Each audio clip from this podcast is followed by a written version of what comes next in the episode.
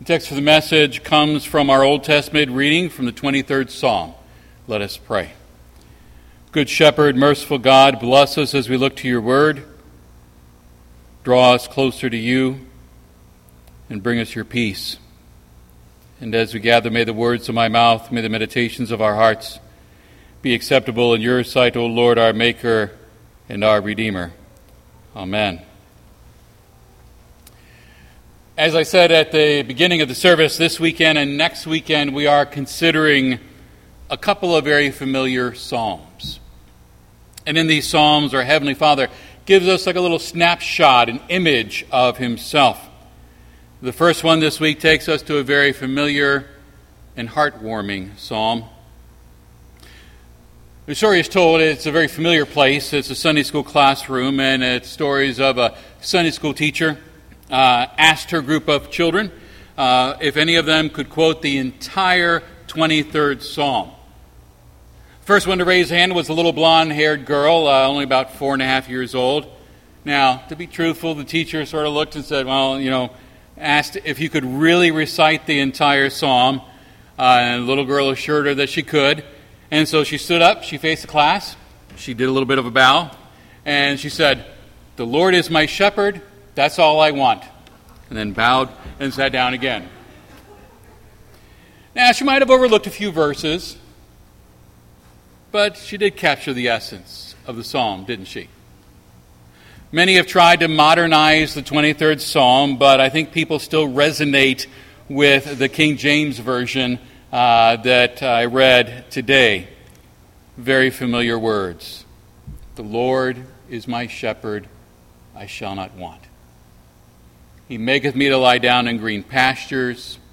He leadeth me beside the still waters. He restoreth my soul.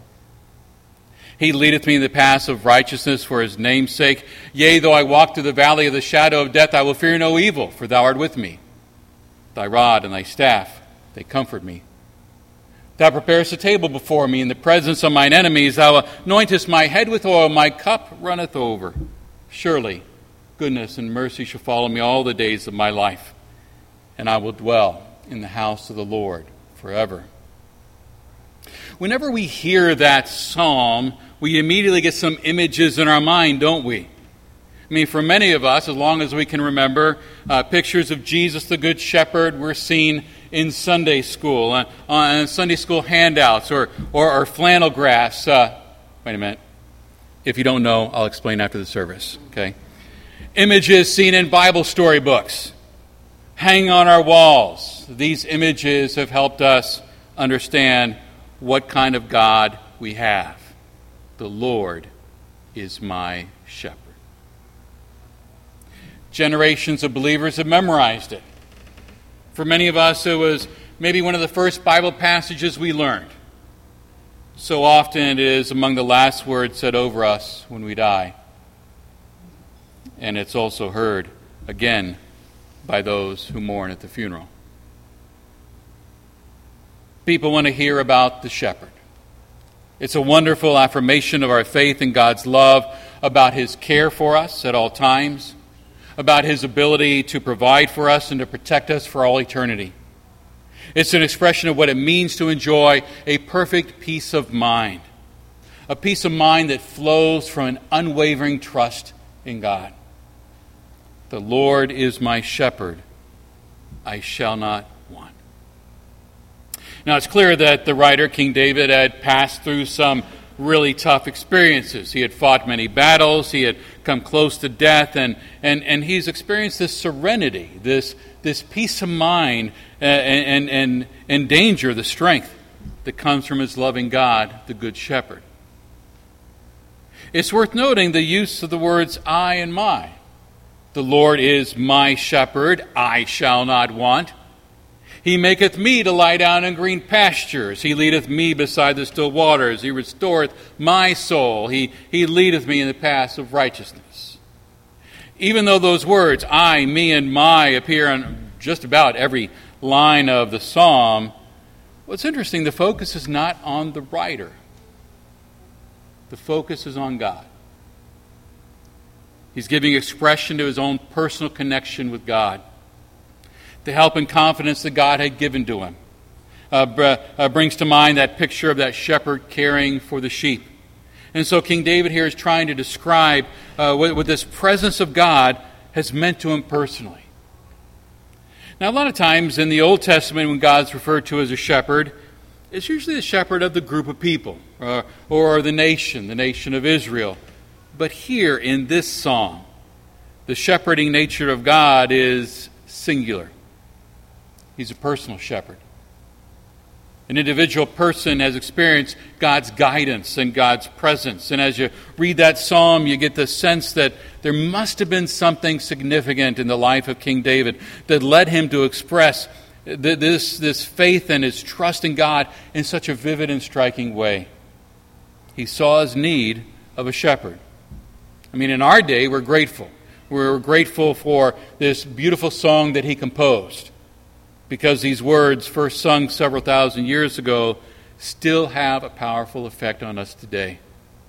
Speaking deeply to, what, to us as we face difficulties and trials.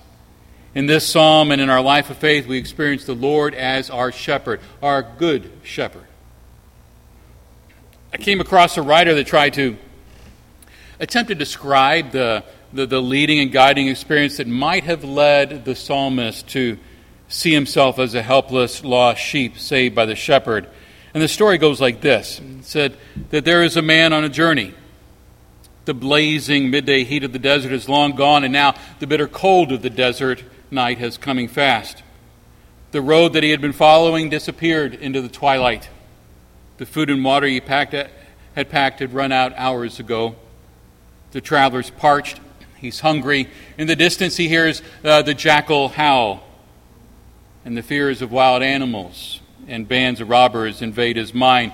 He begins to regret having begun this journey and wonders if it's going to be his last. But then he sees a figure on the hillside outlined by the, the darkening sky, and it's pretty easy to recognize that person is a shepherd. That common, ordinary man who knows these hillsides and the ravines. That shepherd goes down to the weary traveler. He leads him up out of the dark valley where danger is lurking in the shadows. Leads him to a place where the last beams of the sun are still light the way ahead. He leads the traveler to a grassy meadow where there's light and leads and invites him to lay down and rest a while. He, he brings him some water from the oasis spring and offers it. And the traveler drinks and drinks until he's filled. And as he drinks, he glances and sees the shepherd's rod, that, that dangerous looking club with which he protects the sheep, the staff, that walking stick. And it's comforting to him to see these symbols of a man who knows his way around the desert to protect people. The travelers rested a bit, the two walk on. They follow this time the right paths and to the goatskin tent. The shepherd invites the man into his own tent, and inside it's lit up with oil lamps and it's decorated with carpets that are intricate and, and beautiful, uh, unlike the plain goatskin of the tent. But here in this place, there is no fear. Because in the tent, the laws of Middle Eastern hospitality are in effect. As long as a traveler is in the shepherd's tent, the shepherd is absolutely pledged to protect him from all his enemies. They sit cross legged at a low table, and the shepherd spreads out a meal, a simple meal that tastes a little bit better than anything our traveler had ever had before. Steaming stew, a soft pita bread, succulent dates, and, in a timeless gesture of honor, the host pours that flask of oil, fragrant oil, over the guest's head and pours wine into his cup until it overflows. The fears of the night have been transformed where there might have been terror, now there's that serenity and peace and trust. It's a good image, isn't it? Uh, maybe it was a rescue situation like this that this protection, this hospitality that David once felt that led him to write this beautiful psalm. It meant so much for him, the experience so moving, this rescue from the very jaws of death so unforgettable, he came to see it as a symbol of God's love. The Lord is my shepherd. Why? Well, because the Lord is looking out for me right now. I shall not want. I have everything I need. He maketh me to lie down.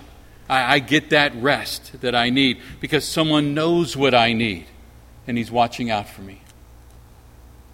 In green pastures, those kind of surroundings that lend themselves to comfort and allow me to relax, be nourished, and be myself. He leads me beside the still waters. Yeah, I don't have to find my own way. I have a guide, someone whom I can trust. He restoreth my soul. When I am down, He lifts me up. He gives me confidence. He gives me security. He leadeth me in the paths of righteousness for His name's sake. I'm never going to be left to defend, defend for myself, not because I deserve uh, any kind of special attention, rather, because the shepherd who guides me is so special.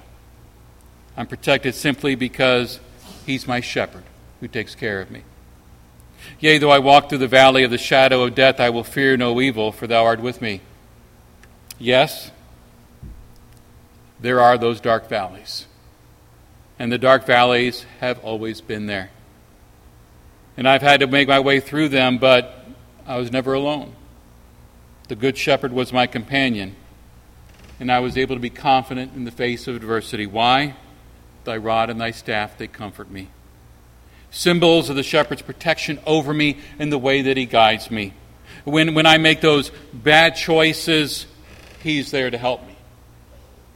When I get into trouble, he is there to rescue me. When I'm afraid and when I'm discouraged, He's there and lifts me up.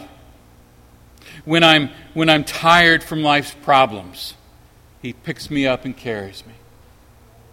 Now, my good shepherd has done such a good job looking after me that I'm able to live with, in confidence, even in full view of those things and people that want to do me harm. It is as though Thou preparest a banquet table before me in the presence of my enemies. My enemies are powerless to do anything about it. All they can do is watch. He washes me in baptism, He, he strengthens and nourishes me at His table. The care of my shepherd has been so lavish, Thou anointest my head with oil, my cup runneth over. And because of all this, I can look to the future with confidence. Surely, Goodness and mercy shall follow me all the days of my life, and I will live in the house of the Lord forever. My future is sure. My future is secure. All this is so because the Lord is my shepherd. My shepherd provides all that I could ask for and more. I mean, it's no wonder this psalm is so popular. It's a psalm for every day, it's a psalm for every situation. In times of sickness and hospitalization, in those times when you're parted from a loved one by death, and maybe you felt that pain that's so deep it, it, it seems as if your life's been torn apart. In those times when that dark night of doubt or a spell of uncontrolled anxiety and fear overwhelms you. In those times when we wonder whether God could still love someone who's been such a disappointment to him. In those times when others have disappointed us, we can rest in the certain confidence that our Good Shepherd never will. Whether young or old, this psalm expresses the love that our heavenly Good Shepherd has for you and me and our total trust in that love when we're facing those low times in life, you know, I mean, it's not unusual to feel completely alone, to think that no one could possibly ever know what we're going through. But the message of the psalm is clear the shepherd is close at hand, even if we're failing to sense it, he's still there. There's something precious in the fact that the one exalted to the rule of the universe as king is also our good shepherd. He is the one who encounters us in a private, dark desert nights. He is the one who offers cool water and watches over us in every circumstance. But why?